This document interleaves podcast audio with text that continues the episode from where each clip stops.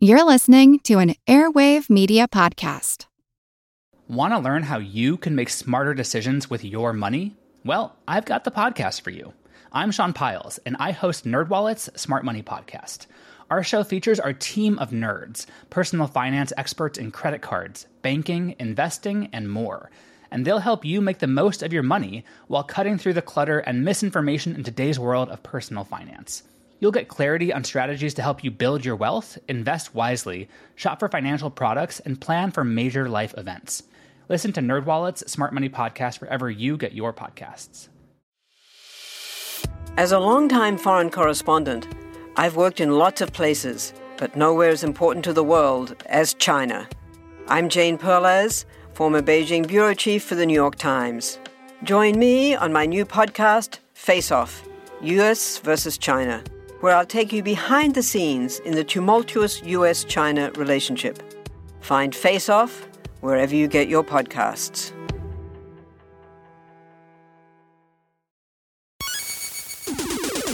Recorded in Chicago, Illinois, with your hosts, Ken, Matt, Neil, and Jeff. This is Triviality.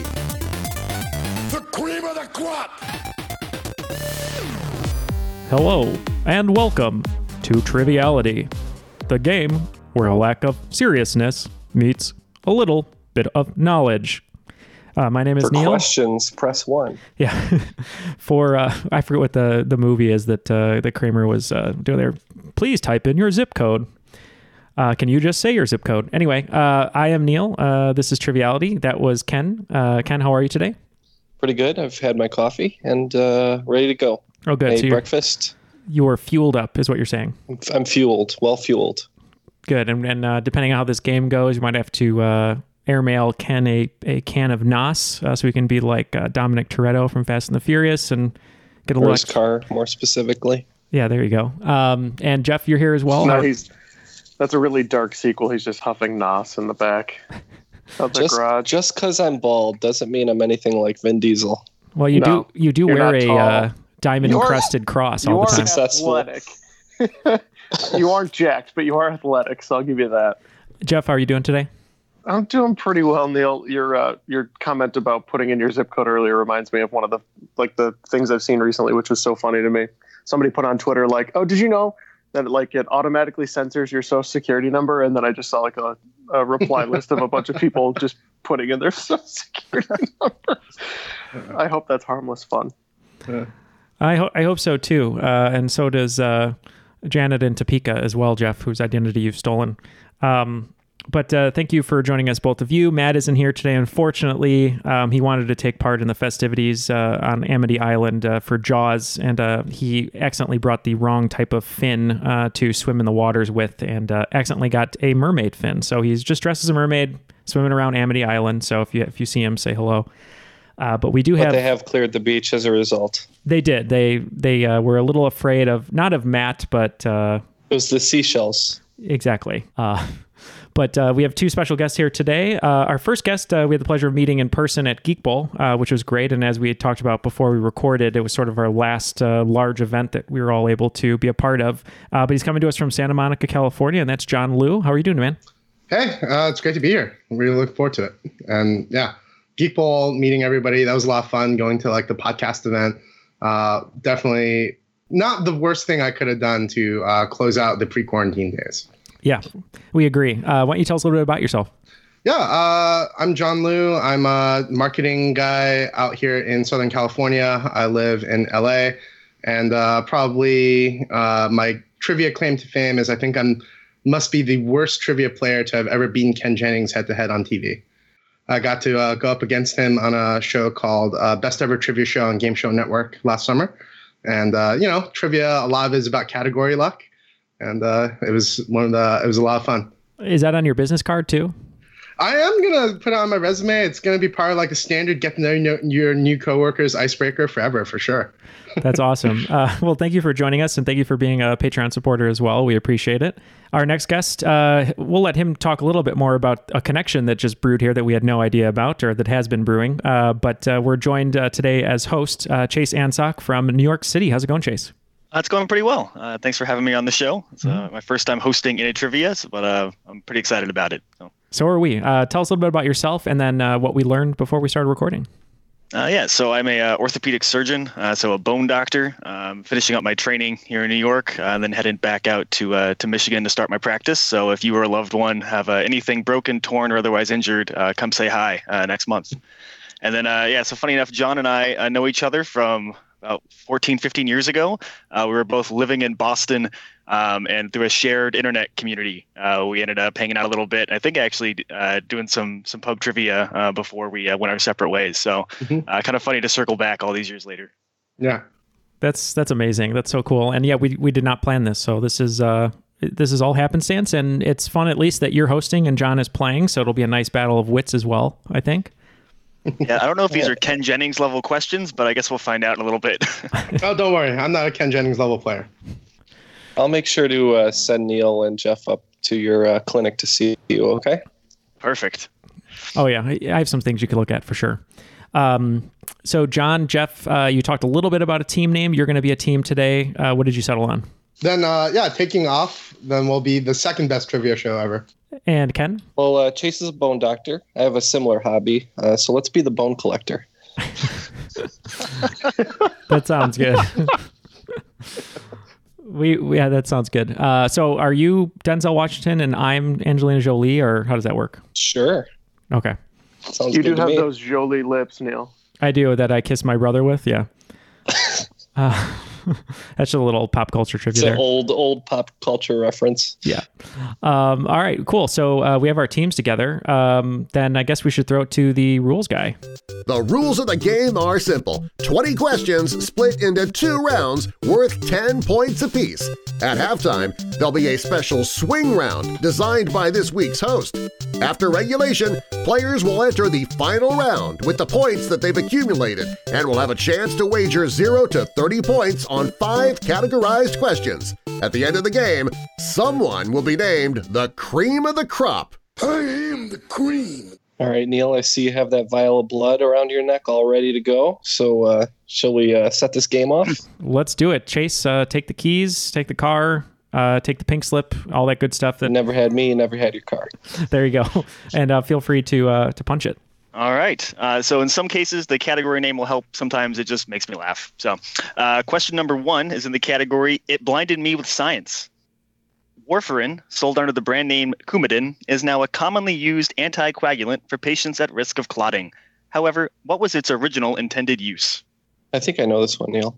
Okay, uh, I trust you. We can we can lock in. Yeah, uh, I heard warfarin. I'm like, I think that's an anticoagulant. And then you said that, and I don't know much more about it. Yeah, um, yeah, I feel the same way, John. I'm not, uh, I'm not pulling what its original purpose might have been. What else do you think you might want to have uh, thinned blood for? Maybe, uh, maybe it's like an aphrodisiac. You know, kind of like the way Viagra works, right? Okay, I'm, uh, yeah, I, I don't know, uh, I don't know what else they'd use it for, so I'm, I'm good with that.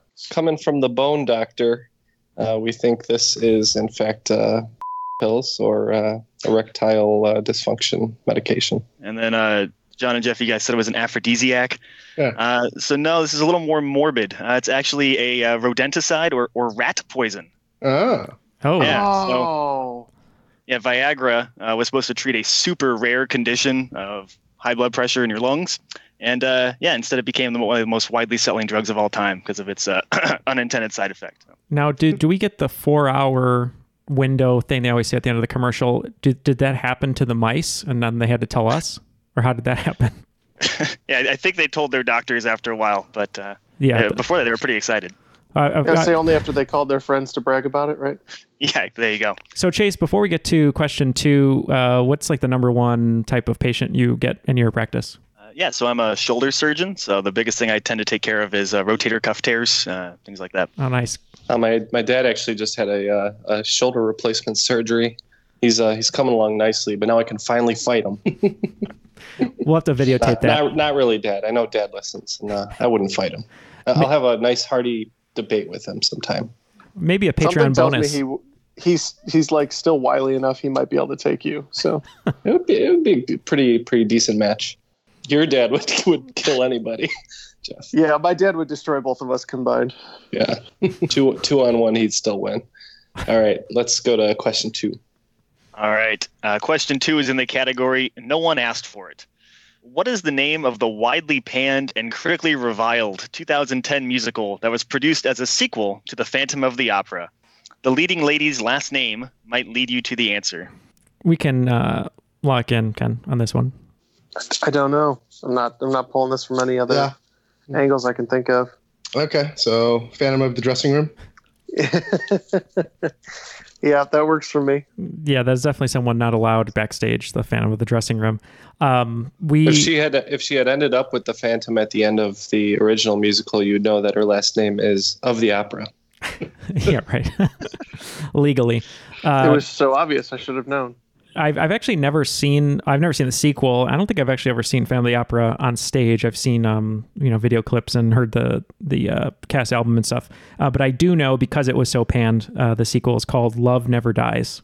And yeah, that is uh, absolutely correct. Uh, the leading lady's last name is Daaé. So Mm. D- yeah, but yeah, uh, it got terrible reviews. The reason why I've never seen it is that uh, it's, I don't, as far as I know, it's never been staged on Broadway or in any major theater in the U.S. It's uh, it's real bad. All right, uh, moving on to question three. The category is sweeping and wiping. The annual Canadian Women's Curling Championship, the Tournament of Hearts, has long been sponsored by what brand of facial tissue, which is actually quite appropriate given where the sport of curling originated. I've got a guess. All right, let's lock in. Yeah, originally I when he said uh, he said something about Heart, and all I kept thinking of was the Hart Family Dungeon, and I was like, oh, maybe it's sponsored by that, uh, by the wrestling family, but um, I don't think that's where we're at. So he said facial tissues. Does that make you think yeah, of anything? facial tissue. Um, I mean, Kleenex is the brand of facial tissue that jumps right out to me, but I can't really think about um, why that would tie into its location, like a location. Yeah. So I was trying to think of Canadian cities that might like kind of sound like a brand of facial tissue, but honestly, I don't know any other brands. Puffs, but uh, let- let's just say Kleenex. okay. Okay, so uh, you know, he said uh, the name was appropriate, and I was trying to think, you know, what are like facial tissue brands or cosmetic brands, and I came up with Pond's. I don't even know for sure that they make facial tissue, but you know, cold cream and stuff, and uh, that seemed to work. And Jeff agreed. So you guys had Pond's, and then uh, Ken and Neil had uh, Kleenex. Mhm. So would it help uh, you guys to know that curling originated in Scotland? Hmm. Scots. Yeah, so Scots Ah. or, or Scots or Scotties, uh, uh, either would have been acceptable for that. Wow. They got that that- nice, uh, nice single ply uh, toilet paper too. Yeah, you, you've definitely seen it in your corporate bathroom of someone trying to save every penny. All right. Uh, actually, my wife and I are very much into the uh, into curling, so I got my Detroit Curling Club shirt here. Yeah. Uh, Do- it's one of the things we're looking forward to once the uh, pandemic is finally over. That's awesome. I still want to try curling. I've never tried it. I think we have to. I think we said we wanted to try it as a group, so we got to do it. Maybe we'll come up to Detroit, get our shoulder looked at, and then pl- play some curling. Yeah, like a one-stop shop. We'll we'll just oil up Jeff and put him in a freshly paved parking lot, and we'll, we'll slide him across. Uh, it'll be like a I'll slip and slide full of Crisco. Uh, yeah, we know you have a lot of Crisco at home. All right. Um, so let's move on to question four. Uh, the category is uh, no, but I played one on TV.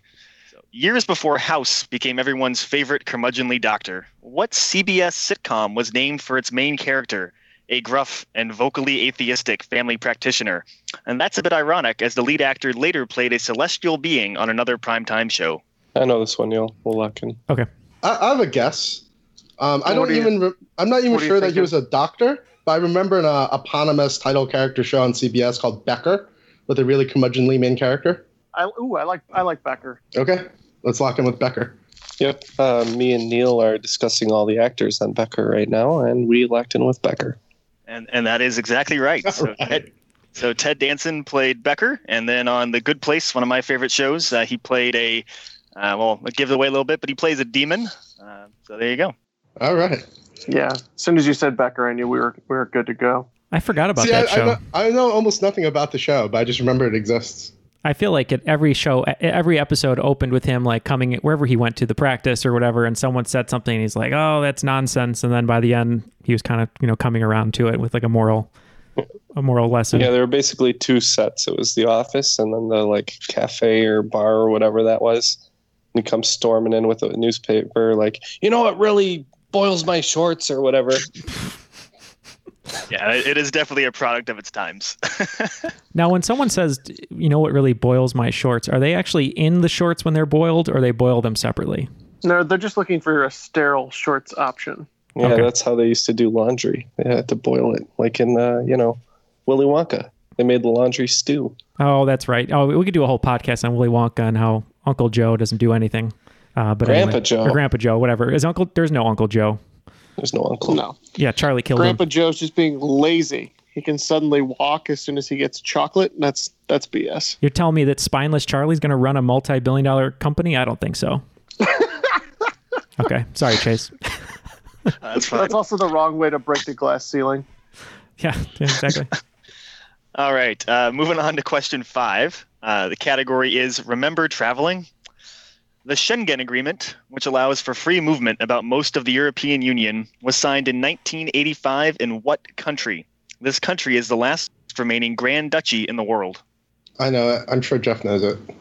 Yeah, I'm pretty sure I know it. All I'm getting is the, is the Grand Duchy, which is Dutch Boy's grandfather, So, so we know Luxembourg has a Grand Duke. right? Is that the same as a, a duchy? Is that what that's called? I, I mean, that's fine with me, Ken. I I am so lost on this question. Anything having to do with this area, um, you know, I'm kind of just uh, pulling a Grand Duchy myself. So I don't know. All right. Let's go with uh, Luxembourg. Okay. Yeah, I was like, I think that happened in Luxembourg. Then once you said Grand Duchy, I was pretty sure, and Jeff agreed. And uh, that is correct. It is Luxembourg. Uh, I was going to be real sad if you guys recognized that that Luxembourg has a, a duke, but, but wasn't a Grand Duchy. So, anyway. I'm going to tell you something that's uh, pretty funny. In the four, I guess, four ish years, four and a half years of playing trivia with Ken, I have at least seven times seen him answer, Luxembourg to something uh, that he wasn't sure of, and it, it was right. So I don't know why, but that's like his lucky country. Just got a feeling, man. I know. I actually know nothing about Luxembourg, pretty much. You knew that had a Duke. Uh, so it looks like after five questions, uh, the uh, second best trivia podcast has 20 points, and the Bone Collectors have 30. All right. Good close game so far. So, moving on to question six. Category is This state does not remember traveling. What is the only state that does not have any operating commercial flights? Frontier was scheduled to start service from this state's most populous city to Orlando, Florida, but the COVID 19 t- pandemic put a stop to that. So we are locked in. So I've been thinking about it, and my guess is maybe North Dakota. That sounds sounds really plausible to me. Like the other other low population states are like Wyoming, which definitely has flights in, um, and uh, Alaska, which definitely has flights in. And Yeah. South Dakota's pretty low population, but South Dakota has Mount Rushmore and Right. um, the Black Hills and Sturgis Motorcycle Festival. So I feel like there'd be plain demand for that. So yeah, I guess North Dakota. That's what my gut went with. I like it. All right, let's lock in. All right, we were kind of between uh, Wyoming, Idaho, and Montana. Thought Wyoming had uh, too much tourism, so we went with Montana. All right. Uh, so unfortunately, no points here. Um, so for Montana, you can actually fly into a couple of different places. Um, they have a really big skiing and camping uh, tourism industry. And then for North Dakota, uh, you're right, very, not much tourism there, but you can fly into both Bismarck and Fargo. So the only state that you can't actually fly into or out of is Delaware. Huh. Huh. So uh, uh, Wilmington is supposed to have uh, air service from Frontier Airlines, but they uh, shut that down. So there you go. Uh, question seven. The category is in Daniel Powder's favorite game. What cult classic game for the Nintendo 64 features a foul-mouthed alcoholic squirrel as its protagonist and follows his quest to rescue his girlfriend Berri from the Panther King? In my experience, all squirrels are foul mouthed. All right, we're locked in. Yeah, I think it's Conker. Oh, I like that. Conker's Cool. Bad Fur Day, something like that. Yeah, that was the name of the game. So we'll go with Conker. Locked in. Yep, we had the same thing. Conker, and yeah, it was bad hair day or bad fur day or something like that. But Conker. Yeah, we'll, we'll give uh, points all around for that. The answer was Conker's Bad Fur Day. Uh, Nice. A little hint in the title there that uh, Daniel Powder is, you, know, you had a bad day. Oh, yes, yes. Oh yeah. Uh, moving on, question eight is in misplaced mythology. So, commonly misused as a symbol for medicine, two snakes wrapped around a staff is known as the caduceus. That is truly the symbol for whom? The most famous herald of the gods. We're going to lock in over here. I was immediately thinking Hermes, um, because I feel like uh, we talked about it one time when we were talking about like a style of sandal with wings on it or something like that, and I Yep. think he was the that's messenger. definitely that's definitely yeah. He he was the messenger, and you know, but is that the same thing as a herald, right? uh, I, I believe I believe yes. In this in this context, it is what we're looking for. And I also feel like um, snakes were more strongly associated with Apollo because they were uh, snakes were like oracular, and he was one of the gods of prophecy. So I, I Hermes came to mind first, and you like Hermes more. So I'm I'm very coin flippy on this. Okay. Well, I, I- I'd like to take a wager on Hermes, and if we're wrong, then I'll I'll eat the next one. Okay, let's go with it. Perfect.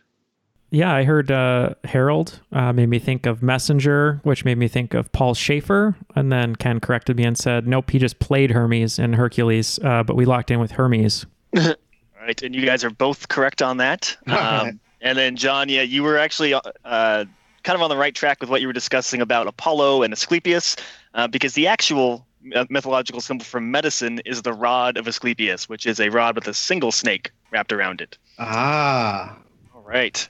Uh, so moving on to question nine. The category is not that kind of demon. What is the name of the 17th century Dutch explorer who voyaged greatly throughout the South Pacific, reaching the island that he named Van Diemen's Land, though in 1856 it was changed to bear his name? I'll take either the explorer's name or the name of uh, his titular island. So Ken and I are talking to each other, and um, we just cannot come up with a uh, a Dutch explorer. So um, we are going to uh, lock in, but uh, incorrectly.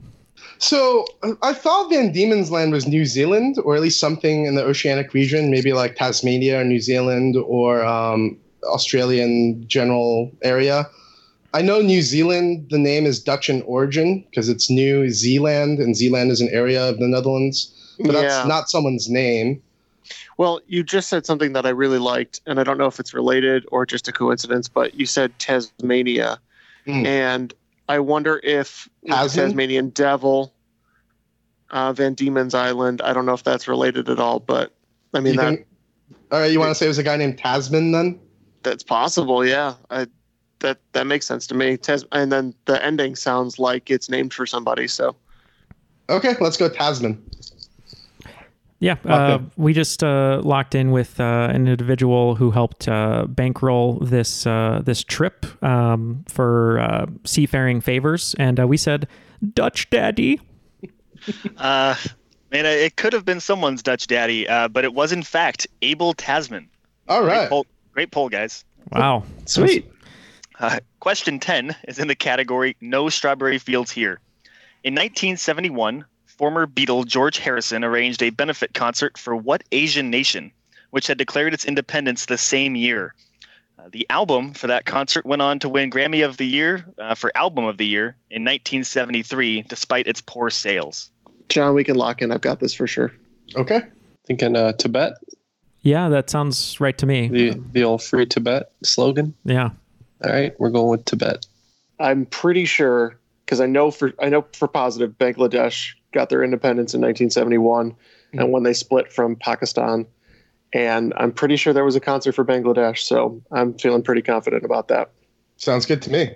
All right, we're gonna go Bangladesh. The answer here is Bangladesh, uh, which you're exactly right, uh, declared its independence in 1971. All right. Um, well, it looks like after round one, uh, Team Bone Collector has 50 points, and Team Second Best Trivia Podcast with 60. Uh, before we throw it to you, Chase, for the uh, swing round, I just want to tell everyone to join us over at the Crop. You can uh, see Chase and John over there commenting on things. Uh, and if you're more of a social media type person and don't want to go on Facebook, you can go to Twitter and Instagram at Triviality Pod and uh, come say hello, and uh, we'll hang out and crack some jokes with you. So, Chase, what do you have in store for us for today for the swing round? Yeah, so we're going to do one of my favorite Jeopardy style categories of before and after. Uh, All This is going to be films with new settings. Mm. So, as an example, if I said that now set in Australia's second largest city, Tom Cruise stars in a 1989 autobiographical drama about Vietnam War veteran and activist Ron Kovic. That would be Mel, born on the 4th of July. Okay. Um, and then just for clarification, the city will always be the first part, and the film will always be the second part. Um, and it's always the same syllable, uh, but it might be part of, of the same word. So, okay, that makes sense. all right. Uh, so, question one now set in the Pearl of the Orient, Zac Efron's career was launched by this 2006 film. Question two now set in the capital of Kenya, John Cusack gets a new perspective in this 1999 Spike Jonze joint. Question three now set in the city with the busiest cruise ship port in the world, this 2004 comedy sequel includes a horny chihuahua named Moses and a cat named Jinx. Question four now set in a coastal city ravaged by a 1906 earthquake, this animated film won Best Original Song at the 2018 Academy Awards for Remember Me. Question five, and now set in the city with the tallest building in the world, this 1963 musical comedy features Dick Van Dyke reprising his Broadway role. Question six, uh, now set in the City of Lights, this 1983 directorial debut of Paul Brickman contains an off parodied solo dance scene. Question seven, now set in the crossroads of the world, this is a 1988 rom com centered around a minor league baseball team. Question eight, now set in the city that hosts the Just for Laughs Comedy Festival, this is a 2000 Western romance adapted from a Cormac McCarthy novel. Question nine, now set in the city where you can find La Plaza Evita. This is a 2009 Dwayne Johnson Disney film in which he helps a pair of aliens prevent the invasion of Earth. And number 10, now set in the city that hosted the 1936 Olympic Games, Clive Owen attempts to thwart Denzel Washington in this 2006 heist film. All right, we're going to take a moment to go through these and we will be right back. Want to learn how you can make smarter decisions with your money? Well, I've got the podcast for you. I'm Sean Pyles and I host NerdWallet's Smart Money Podcast. On our show, we help listeners like you make the most of your finances. I sit down with NerdWallet's team of nerds, personal finance experts in credit cards, banking, investing, and more. We answer your real-world money questions and break down the latest personal finance news. The nerds will give you the clarity you need by cutting through the clutter and misinformation in today's world of personal finance. We don't promote get rich quick schemes or hype unrealistic side hustles. Instead, we offer practical knowledge that you can apply in your everyday life. You'll learn about strategies to help you build your wealth, invest wisely, shop for financial products, and plan for major life events.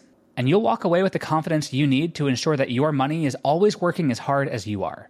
So turn to the nerds to answer your real world money questions and get insights that can help you make the smartest financial decisions for your life. Listen to NerdWallet's Smart Money Podcast wherever you get your podcasts.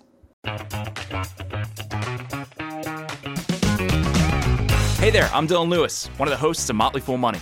Each weekday on Motley Fool Money, we talk through the business news you need to know and the stories moving stocks on Wall Street. On weekends, we dive into the industries shaping tomorrow and host the experts, authors, and executives that understand them. Tune in for insights, a long term perspective on investing, and of course, stock ideas. Plenty of them. To quote a listener, it pays to listen. Check us out and subscribe wherever you listen to podcasts. All of the answers from the swing round are in. Let's throw it back to Chase and uh, hear those questions one more time. All right. So, like for our swing round, uh, we had ten questions, five points each, kind of a before and after for our films with new settings. So, uh, question number one was now set in the Pearl of the Orient. Zac Efron's career was launched by this 2006 film. I'll get us uh, started with the Bone Collector. Um, I think we did pretty good on these. We're feeling pretty confident, and we're starting off with Shanghai High School Musical or Shanghai School Musical. Yep, that's what uh, Jeff and I had as well. Shanghai School Musical. And that is correct. Shanghai School Musical. Um, Nice and that one, there, there are a couple, there are a couple of cities known as the Pearl of the Orient, uh, but that's obviously the only one that works with our uh, setup here. So, uh, question two was now set in the capital of, of Kenya. John Cusack gets a new perspective in this 1999 Spike Jonze joint. So we definitely knew the movies for all these questions, and it was just a matter on some of the harder ones to get the cities. And Ken luckily uh, threw out a good answer, I think, because it fits. We went with Nairobi, being John Malkovich. Yep, that's what Jeff and I had as well. Uh, you guys are correct again. Nairo being John Malkovich. All right. Number three is now set in the city with the busiest cruise ship port in the world. This 2004 comedy sequel includes a horny chihuahua named Moses and a cat named Jinx. Yep, we're gonna go with Miami Meet the Fockers. Yeah, I was fortunate. Uh, John had Miami on this one, and I I was pretty sure it was Meet the Fockers. So Miami Meet the Fockers. And uh, once again, you guys are correct, and I, I got you to say Fockers on a podcast. So, Yeah.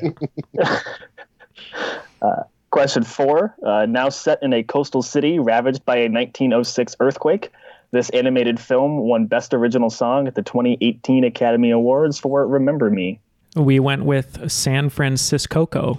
Yeah, 1906 uh, earthquake is almost certainly San Francisco, so we said San Francisco Co. And uh, you guys are right. I thought 1989 would make it way too easy, but you still picked up on it. So, And uh, I'm gonna let you finish, but uh, Sufjan Stevens had the best original song of the 2008 Academy Awards. Just just throwing that in there. It did It was- win the, the award, correct? No, no, no. Uh, I, I was doing a Kanye joke. Oh, gotcha. Oh, thank Oh. God. All right.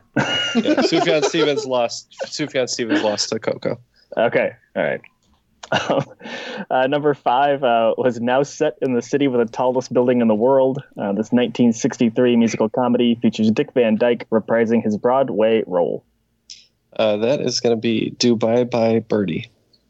Yep, Jeff had Dubai, and I was like, "Is that bye bye birdie?" And yep, we came up with it.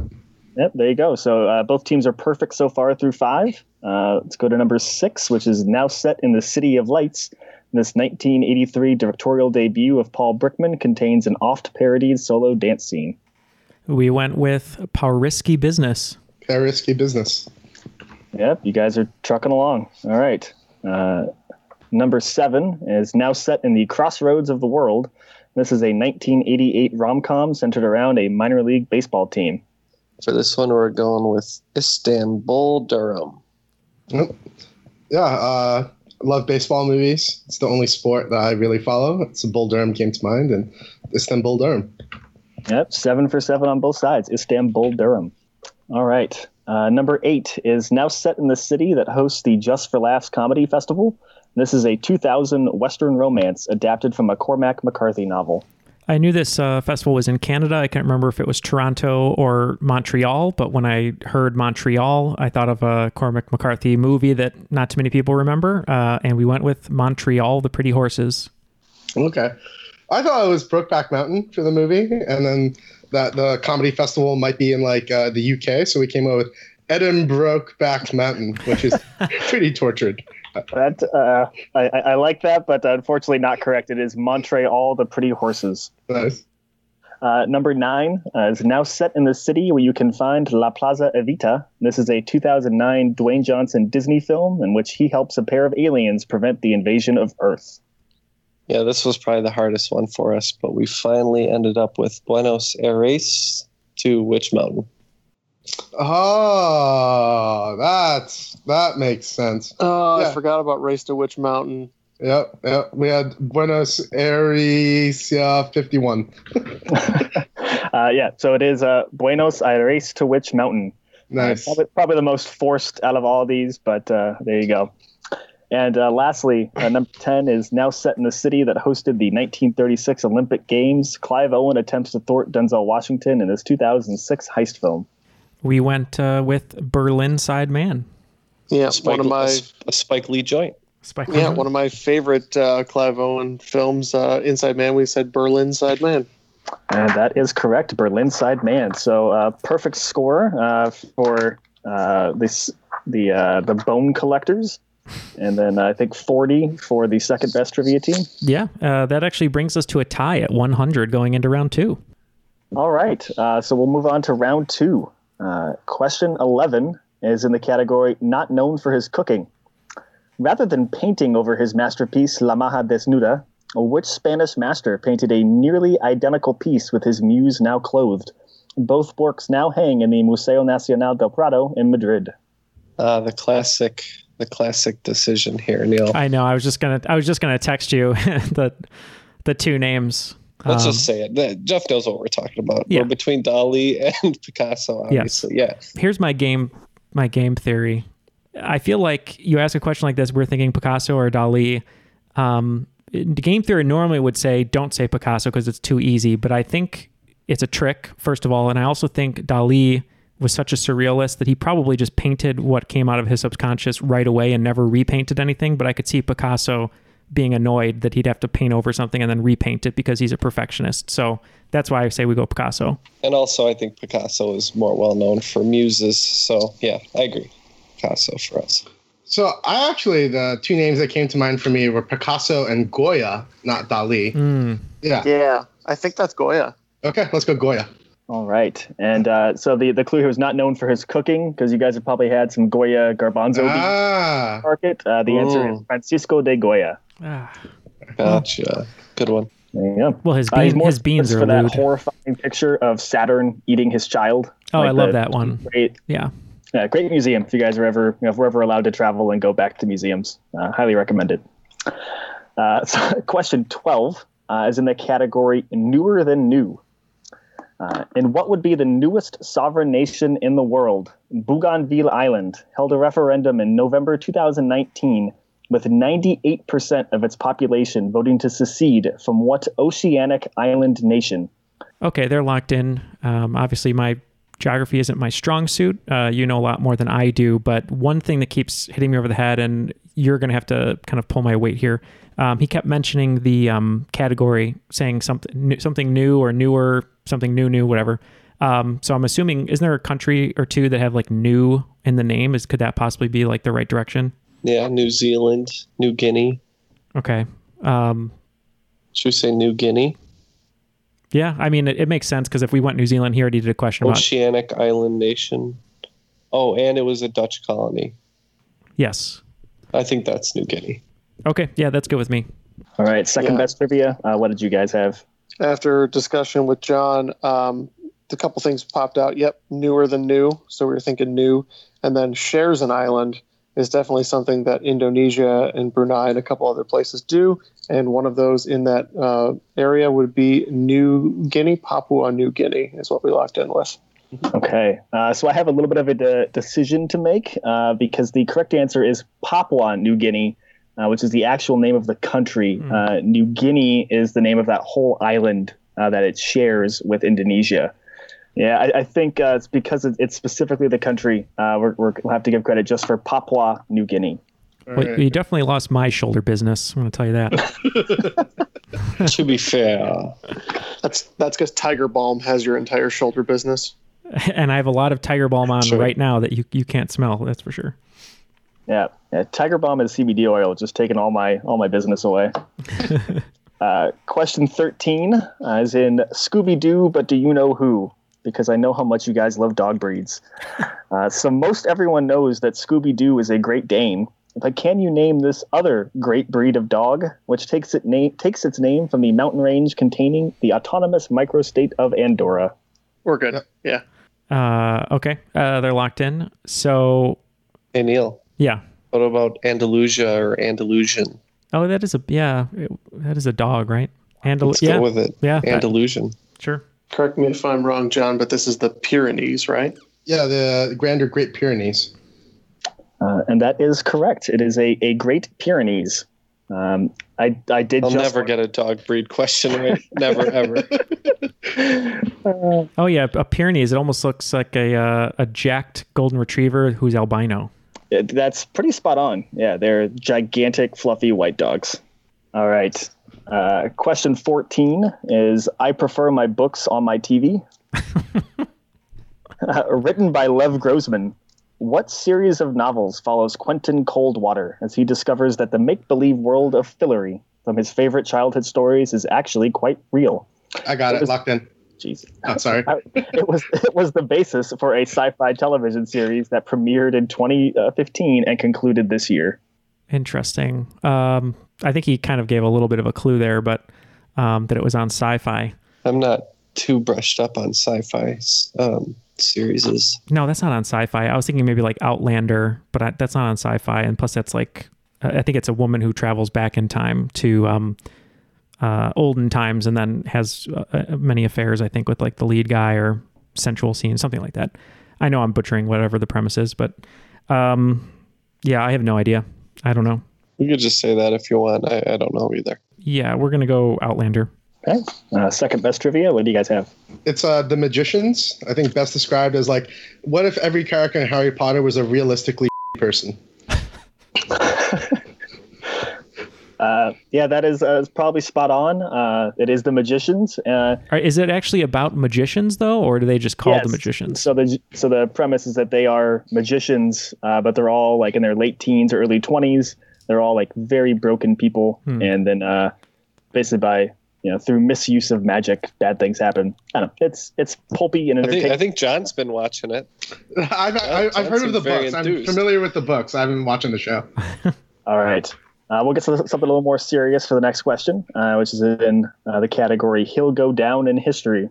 Who was the fifth vice president of the United States under James Madison, whose name now lives on in infamy for his role in creating highly partisan district maps? I'm lo- I'm locked in. I got it.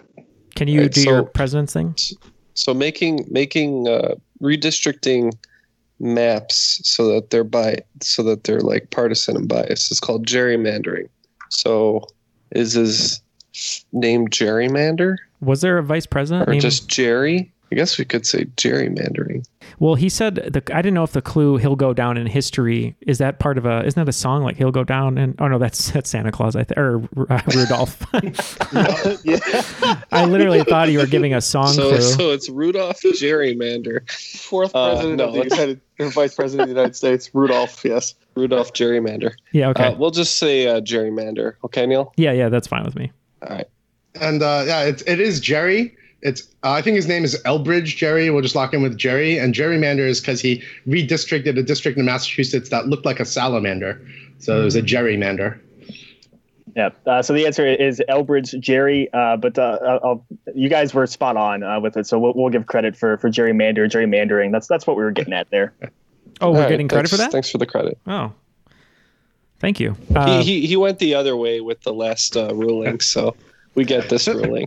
Okay, so uh, we were going to be completely smoked uh, in the beginning of the second round, but uh, Chase gave us some points there, which was nice. Uh, so it looks like the second best trivia podcast picked up 50 points.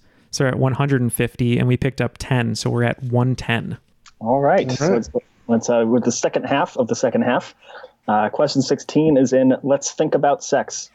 What is the title of Prince's third album, whose sexually charged lyrics and fusion of R&B, funk, and rock led music critic Robert Christgau to quip, Mick Jagger should fold up his penis and go home.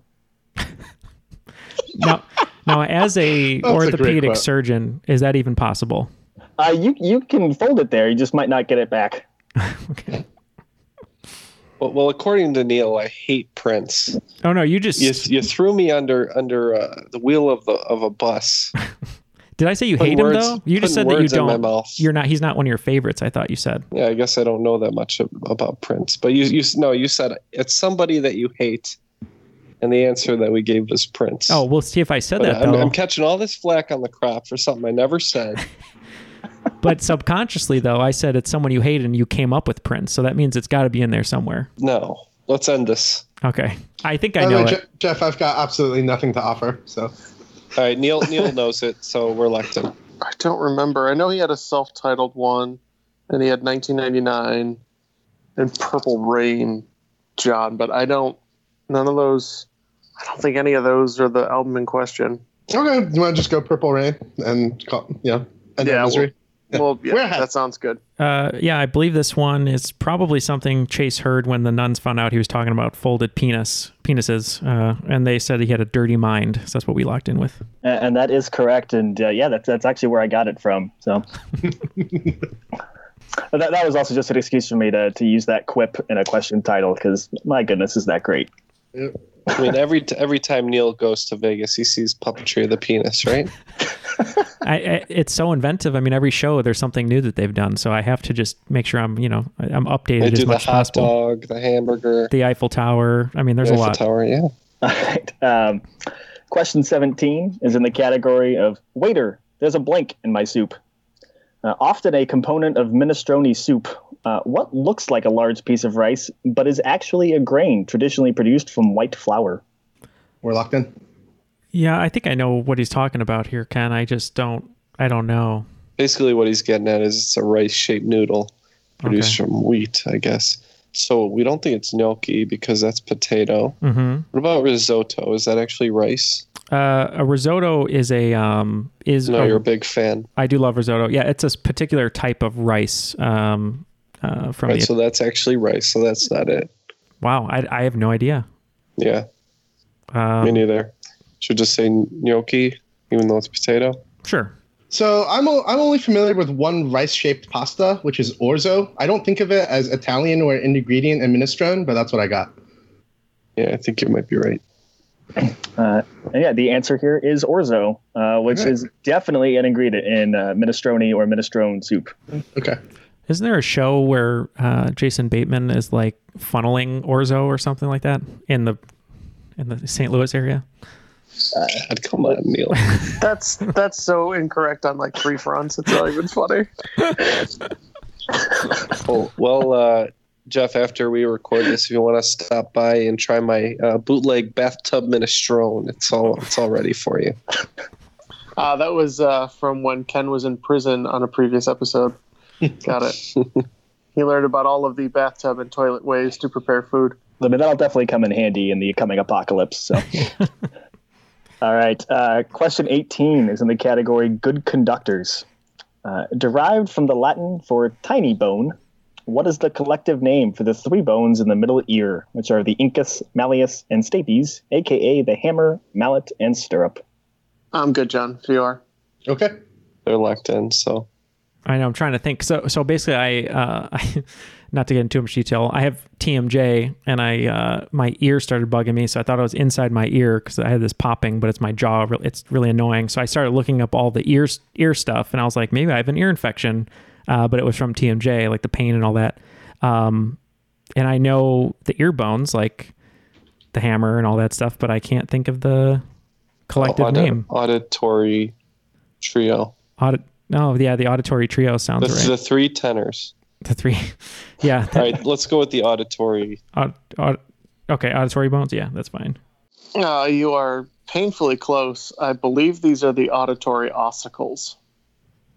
Uh, that is correct. So the uh, the Latin word for a bone is an os, os. So you make them tiny, and they're little t- little ossicles. So uh, they're they're bones that are too small for me to fix. So I'm not I'm not a big fan. We'll collect them though. All right. Uh, I wasn't gonna let you guys get through this without a sports question. So in question 19 is in the category "Let's Go Dancing." There are 49 states that have Division One NCAA men's basketball teams. Which is the only state to never appear in the men's basketball tournament? Neil, whatever you think, I'm out. I'll lock in and they can they can talk.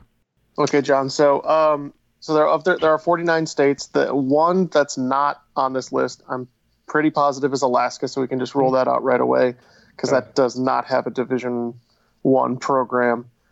Um, Hawaii does, and I think they may have made an appearance uh, Okay. with the University of Hawaii.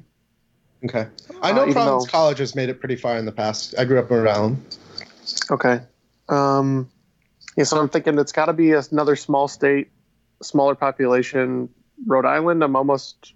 Rhode Island, you were thinking it does with Providence College. Um, North Dakota, I'm pretty sure did, but I'm guessing it maybe might be another like a Delaware or another small. You think it might be like Wyoming or Montana? Montana, I'm pretty sure did. They've got quite a few universities. Okay. I'm guessing Wyoming maybe did too. I don't know. I was thinking I was thinking small East Coast like Vermont, New Hampshire, I know. I think um, Maine. I think New Hampshire definitely has. Vermont maybe had like Middlebury or something. Okay. What about Um, Maine? Do you know any colleges in Maine? Uh, not big ones. We could go Maine. Okay, I'm good with that. Okay, let's go Maine.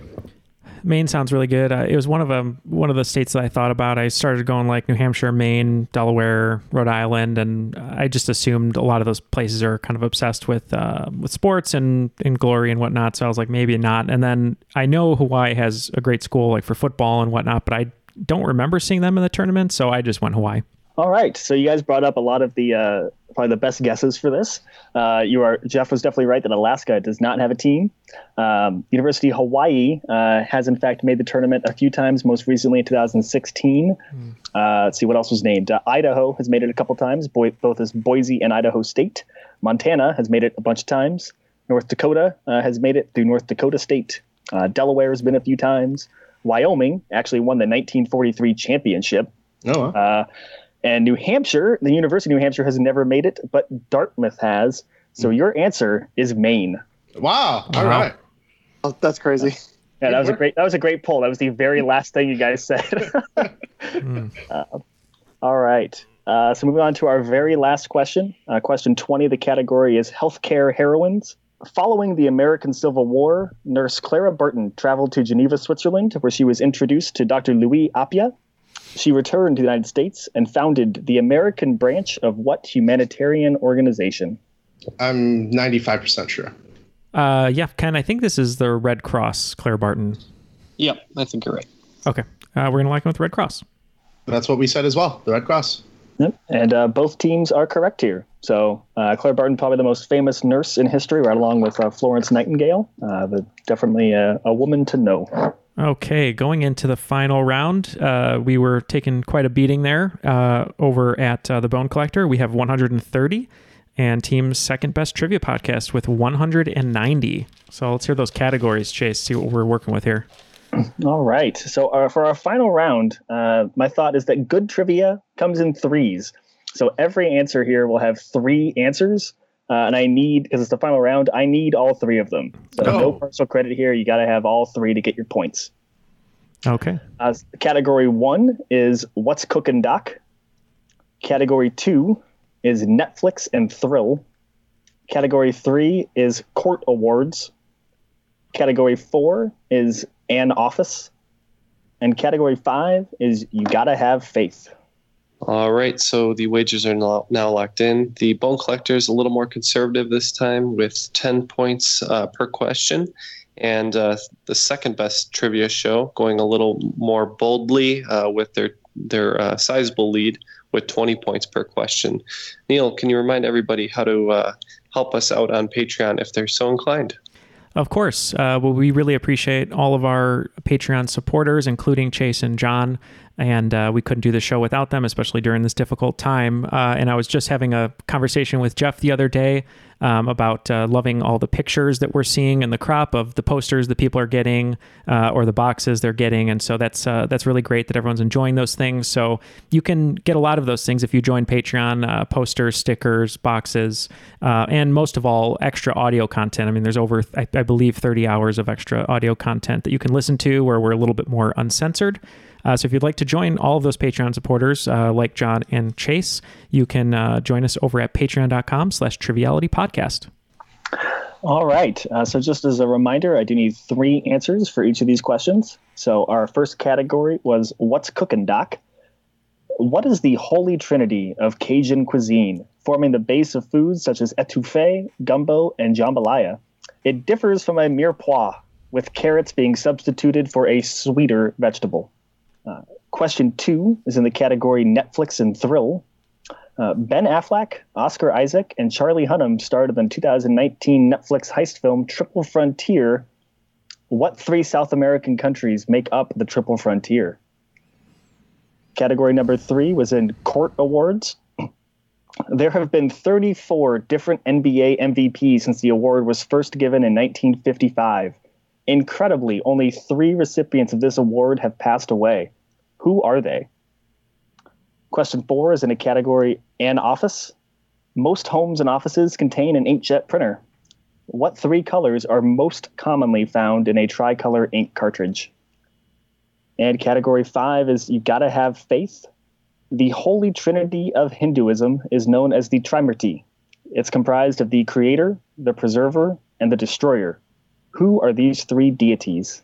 All right, we're going to talk about these and be back with our answers.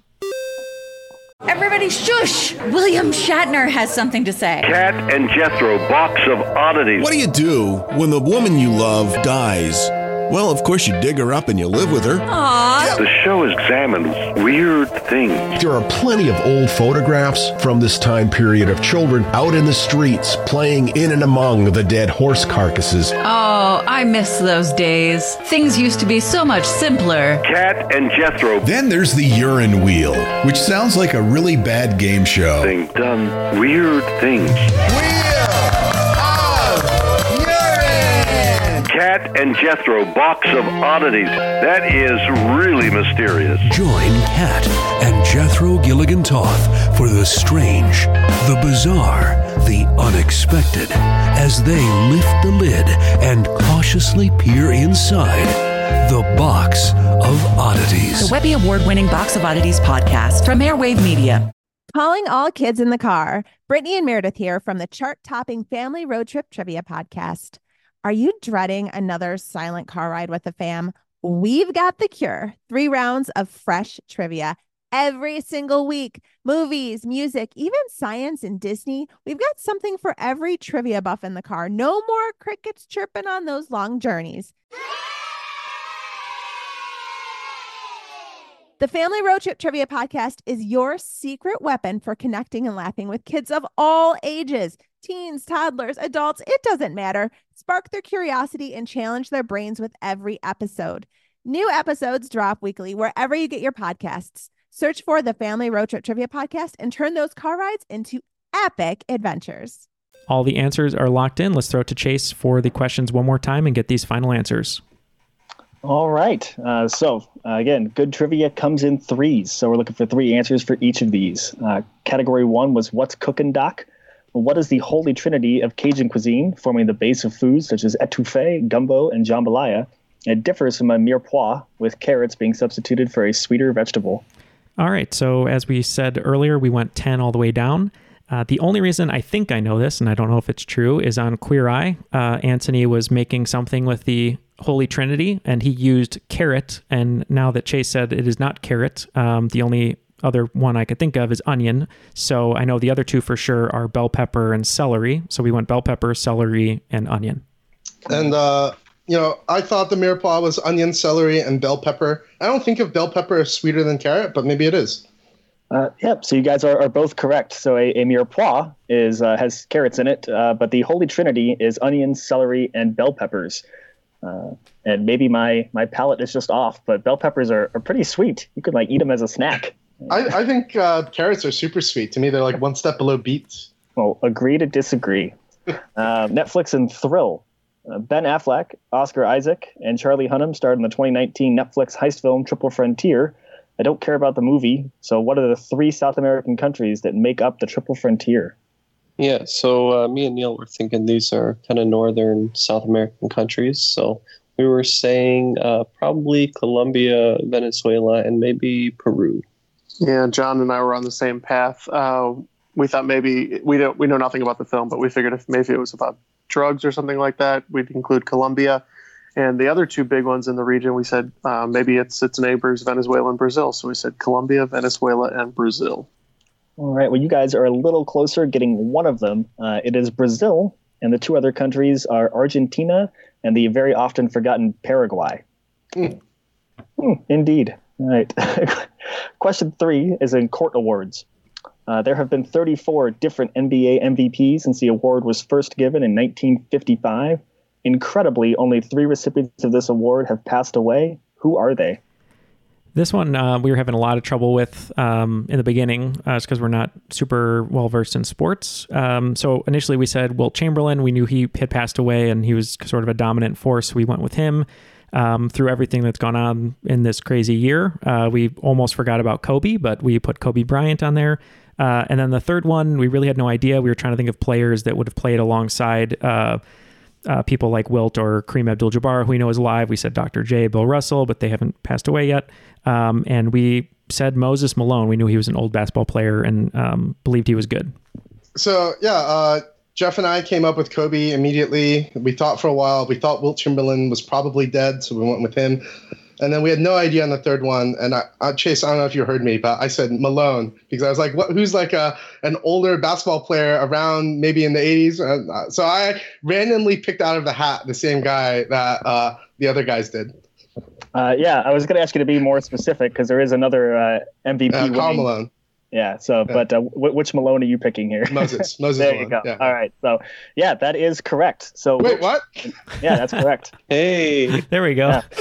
I love Uh, that. I was kind of hoping we were both wrong because because they wagered more, but Yeah. it's all good.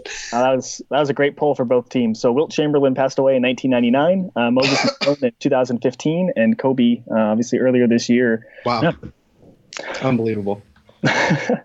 All right, uh, category four is an office. You know, because you guys had a whole trivia round on uh, or a uh, tournament on the office. I figured that's for something more mundane. So, uh, most homes and offices contain an inkjet printer.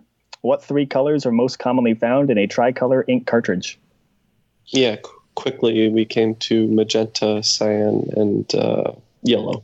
Yeah, we believe the four standard colors are CMYK, the K standing for black. So we said yellow, cyan, and magenta. Yeah, and that is absolutely right. All right, and our very last question is in uh, You Gotta Have Faith. The holy trinity of Hinduism is known as the Trimurti, comprised of the creator, the preserver, and the destroyer. Who are these three deities? All right, over at the Bone Collector, uh, we don't know too much about Hinduism, but I can name a few deities, and I hope these are right. Uh, we went with Vishnu, Ganesh, and Shiva. And uh, we went Brahma, Shiva, and Vishnu. Yeah, I, the uh, the first guys were so close, but it is in fact uh, uh, the creator, Brahma, Vishnu, uh, the preserver, and Shiva, the destroyer. Uh, so points to the second best trivia team. All right. All right. Well, Well, it looks like seems that they're the first. They're the first best trivia team today, right? Ken is right. They are the first best trivia team today with a final score of 250 points, making them the cream of the crop. I am the cream. Woo! Great game, guys. Good game, Jeff. No, thanks, John. That was uh, you were a huge help. So it was a real team effort there. Yeah, no, it was definitely uh, team effort. Awesome.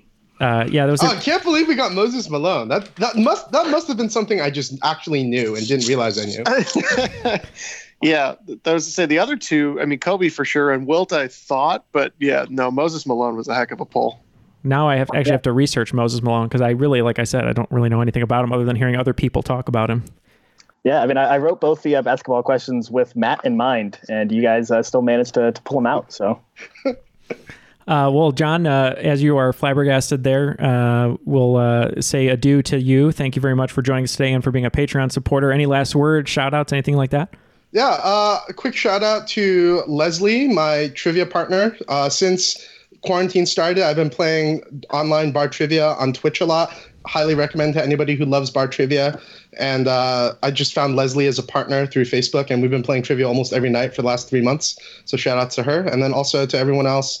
Um, you know, if you have some money to spare right now, I think a great cause to donate to is food banks people forget about food banks and uh, because there's so many other great causes as well but especially in this time when so many people are out of work um, you know i think it's a great way to just make sure that people are okay in your community Yeah. Well uh, said. Yeah, we second that. Uh, Chase, uh, how about you? Any last words? Uh, thank you very much for this game. It was awesome today. yeah, uh, thank you guys very much for having me on. It was a lot of fun to host, and uh, I think it worked out pretty well. Uh, I'd give a shout out to the NYC Trivia League uh, for similar reasons as John. They've been hosting trivia four nights a week, so it's a great way to you know, still uh, get involved in trivia, catch up with my weekly trivia group. Um, and then, probably most importantly of all, especially as uh, cities around the country start to reopen, uh, it's just nice and simple wear a damn mask. It's the easiest thing you can do to, to keep you and your loved ones safe and the community at large. Uh, it's a little piece of cloth and it saves lives. So please, please do it. Wear your mask, people. Yeah. Wear a mask. Yeah, I wish we were able to uh, make a triviality mask if that's all it would take. If then you'd put it on, but uh, we agree. Uh, we echo uh, Chase's statement. So thank you both for joining us today. Uh, for Matt, uh, who is in Amity Island, uh, hopefully he's not going to you know have too uh, too much sea salt here, but uh, we'll see what happens over there. Uh, but yeah, for Ken, Jeff, myself, John, and Chase, that was triviality.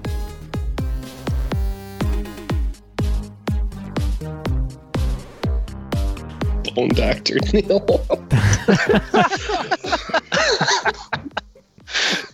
oh, that was good.